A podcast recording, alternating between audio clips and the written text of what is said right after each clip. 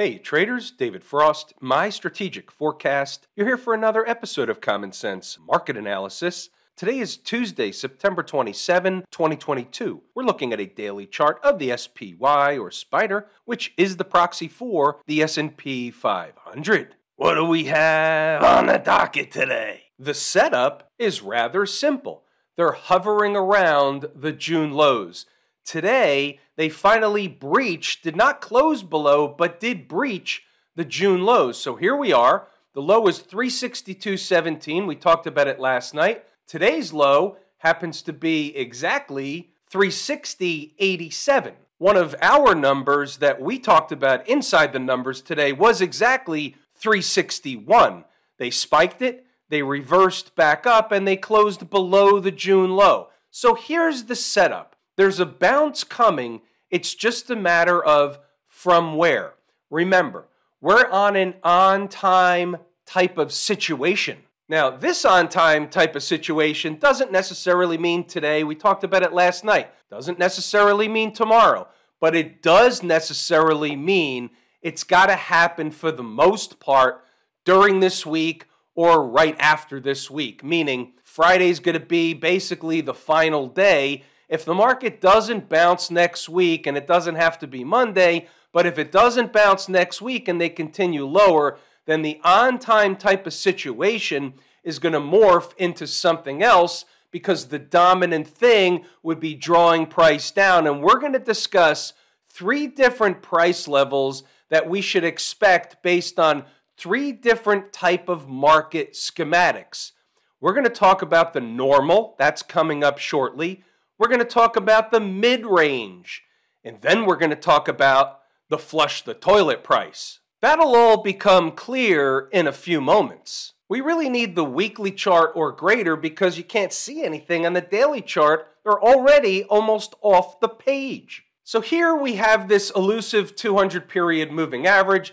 They just refuse to go get it. The longer they take to go get it, the more the market, or Mrs. Market, I should say, is telling us that that's not really the final destination. Well, we know it's not the final destination anyway. The market's not going to make a final low within a few points of here.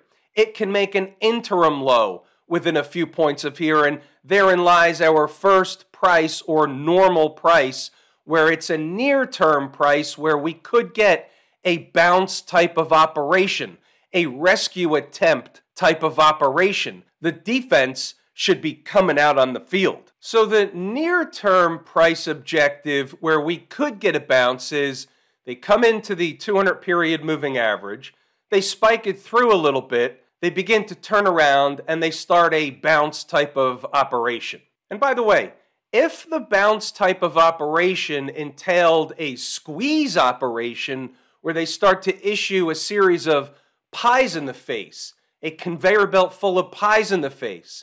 How high could they take the market? They could easily go up to 250 handles in a flash, 20, 25 S&P handles from wherever they make the low. That's basically where we are. Big swings in both directions, and we will eventually get another rip-your-face-off rally. And regardless of what you call them, we're talking about a low here to high here, that's a nice rally. Low here to high here, that's a nice rally. Low here to high here, that's a really nice rally. You're going to get another one. You're going to get a series of additional rallies along the way. That's what happens in a bear market. They flush the market, then they snap back. Then they flush it further, then they snap back. When they snap back, what they're doing is they're leading the unassuming investors and traders to believe that the low is made. They suck them in, not necessarily at the bottom, but they suck them in more closer to the end of the rally. That creates the squeeze operation. Buying begets buying, that whole story. And then they hit an overhead resistance point, and then they start the whole process of going down lower all over again. That's the definition of lower highs, coupled with lower lows. That's what a bear phase is. We're in a bear phase. Write that down. Put it on a sticky note. So near term, it's the 200 period moving average. But if they spike it by a lot, what's that next price? Well, we know the next price starts to get to the big fat round number, the unfinished business, just north of 350. So now we're getting stretched a little bit and we start to get into that mid-range. They start getting below 350, they're going to run to complete the target from the head and shoulders pattern that we've been talking about for a long time. The minimum target, we're going to call it, is 342. They're likely to go lower than that if they're down there. Put that on the same sticky note. Now, the flush the toilet bowl price, and this is just on this particular run, if they made it to, and I'm talking about over the next several days, the next week or so, if they continued down and they got to 337.70, write this one down also, 337.70, that's another area where you're likely to have a snapback ensue, or at least a bull-bear battle begin around that level. There's another price slightly lower than that, but that's a really important spot. Start getting much below that, and we're on to the next video. We don't need to go there tonight. By the way, I must make mention, this line has been on the chart. This 318.92 has been on the chart for 2 years. Why is it on the chart? It's unfinished business, and at the time, I said they'd be back. I left it on the chart. They got really far away. I left it on the chart for fun. Here they are 2 years later. They're coming back. They're not anywhere near there now, but they will complete the unfinished business down at that price. It's just a matter of how and when, and it will be within this bear market phase. Doesn't have to be this month. Doesn't have to be next month. Maybe it's in the first quarter of 2023. Either way, they're going to eventually be down in that price level. Put that on a different sticky. So we wrap up the S&P 500. They spiked the low from June. They're either going to go slightly lower and bounce, or they're going to go several points lower and eventually have a snapback bounce, but we have to look for a sign or signal of a trend change at this stage of the game. The market is too volatile, and we're in that rubber band scenario where it's getting stretched. And if they decide to break the rubber band, they can go down another 100 handles in a flash if they wanted to. This is not a market where you become what they say in the trading parlance as a gunslinger. You preserve your capital and you become a sniper. We had the short trade that occurred on the lower high scenario around here. We were, in fact, a sniper. Nice ride down. When we find the reason to be on the long side for the snapback operation, we will once again be a sniper. It's not the volume of trades you take. And I'm talking to the lazy swing trader folks.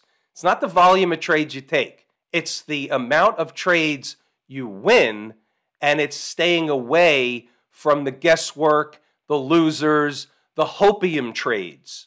Those of you that have been around a while completely get it. You have patience. Patience pays. If you're here to treat the market as a casino, that's impatient. It doesn't pay. It actually produces losing trades. Don't treat it as a casino. I think we have enough information on the S&P. Let's get over to inside the numbers. We'll start with the early thoughts. We'll scroll up and take a look at the commentary. What I urge you to do is pay attention, because I'm going to show you once again, just like yesterday, where that morning trade was. In fact, it was what we call in the trading parlance a Lollapalooza in addition to a whopper. Jordan in the room got it. I believe he's actually still holding a portion of the trade because he's so far in the money, and it's a risk-free, emotionless trade on that trailing portion of the position. We top-ticked the market basically within pennies today. He's holding a short trade. Nice trade. He's not the only one. There's other traders in the room, and there are plenty of traders inside the numbers. We're going to go over that in a few moments. At 0 dark 30, they're bouncing the tape in normal garden variety DCB, or dead cat bounce turnaround Tuesday fashion. Funny how that works. We see it all the time. That's why I say funny how that works. Let's get down to business of the early numbers. Remember yesterday's target zone beginning at 368.75? Well, today that's one of our important numbers. Above opens the door for a run back to and over 370 and into no man's land, where there's a lot of empty space between there and the gap above 374. On the flip side, we have some stuff on the downside staying above 364.65 on candle closes, keeps the chop shop alive and well. We have other numbers as the day begins to get underway. This is the stuff at 0 dark 30. It's bigger picture-ish related. And then we also have, with the ensuing bounce in the tape, finding stocks on the move and trade-worthy is a needle in the haystack situation. That was today. We're in the donut hole before earnings season gets fired up again, and when the market's not really trading down with any kind of volume/velocity in the morning, you're not going to get a lot of stocks on the move. We didn't get that today. So therefore, we take what Mrs. Market provides in the way of opportunity each and every day. We're not going to circle back to stocks on the move because we had two on the board and neither of them hit their numbers, so be it. As the morning grew on, Mrs. Market got stronger and stronger. 370.62 is the official entry price into no man's land. Unless this is a big-time fake-out operation, it could be a legitimate DCB. 370, give or take, can be natural resistance / overhead resistance, as can 370.62, which makes it a zone. You can see how this is unfolding already. If they run the tape, this is the inference from that post. If they run the tape up to and above 370, that's an area where they're likely to have a reaction in the other direction. They're running a test of an important spot. Think of it this way. They know that that's the spot that if they break above, this is the 370.62. If they break above it, that's a gateway for a whole nother leg higher for like 40 some odd S&P handles. Not all in one bite, and they might not get there today if they did it. However, it's a gateway. It's important. It's like running to the edge of the cliff and seeing if you can actually jump to the other side or retreat and go back the other way because you don't have enough gusto. You need some more tools / support. That's a way to think about when they're running to a resistance area. They're running. They're getting there in a hurry. Running a test is one thing. Getting through it and closing candles above it is an entirely different ballgame altogether. But the psychology behind what traders can and can't do under normal conditions is that they see the market running hard up or down in one direction, whatever it is, and for them to take a counter trade, it's very difficult because they don't necessarily, this is most people, they don't really have the confidence in the number that should be resistance or support. It's more of a guess for them. Therefore, when the market is running hard, in this case up, they just think it's going to continue and they find it hard to believe that they're actually running to get somewhere, going to run that test, and if they can't stay above for more than a couple of minutes, they're going to retreat back in the other direction. That's by definition what running a test is. We're moving along. We had a tweet posted early in the morning. Check this one out. If you didn't know by now, I'm on Twitter now. Come see me on Twitter. I'm not posting nonsense. I post things that are interesting once, twice a day, maybe 3 times a day, something relative to an intraday trade, something relative to cycles, something in between. It's interesting information. I'm not posting a GIF or GIF or whatever that is of some guy laughing and doing some slapstick operation. We'll keep that stuff for the other people over in that Twitterverse. There's a hurricane coming. The hurricane's name is Ian. 30 years ago, his cousin Andrew hit Florida pretty hard, Louisiana, the Bahamas, a lot of what's called devastation as a result of Andrew. Now, I'm not saying this is a hurricane cycle per se. I'm just saying I noticed that it was 30 years ago last month. It caught my eye. It's an awareness. I think it's interesting information. And we wish all those in the path of the hurricane nothing but the best. hunker down. Remember, 9 o'clock, due to the increase in volatility of late and the amount of points recently traveled, we're still expecting larger swings in both directions. Again, we have to have our awareness during the pregame warm-up routine. 9:18, here's where I'm at. Here comes the morning trade setup. The area just in front of and above 370 is overhead resistance, and they wouldn't blow right on through without some kind of reaction in the other direction. However, you have to always take into account and be aware of both sides. If they conduct a gap and go operation, meaning they just keep going, closing candles above 370.62 would be the extra bullish thing. Traders looking for a scalp with potential on the short side may do so in the area of 370 with the understanding of how it's wrong. You always have to have the understanding of how it's wrong. We think better in pictures. This one is self-explanatory. Traders that took the short basically top-ticked the tape within pennies. They came down, tried one bounce over here, and then absolutely fell through the floor. From a day trading perspective and in the trading parlance, this particular trade right at the opening bell is known as a wet dream. We think better in pictures. And there, my friends, is your morning trade. I'm not going to bore you with the rest of the commentary. What I am going to do is scroll up and let you read it. The folks that are interested will read it. They will go back to the charts. They will double check the work. Those that aren't won't. That is normal garden variety of human behavior. I do urge you to read the notes and double check the work. Why? Because there's valuable information in here every single day. It's the guideline to the market. I like to refer to it as the tour guide. What's going on over in Camp IWM?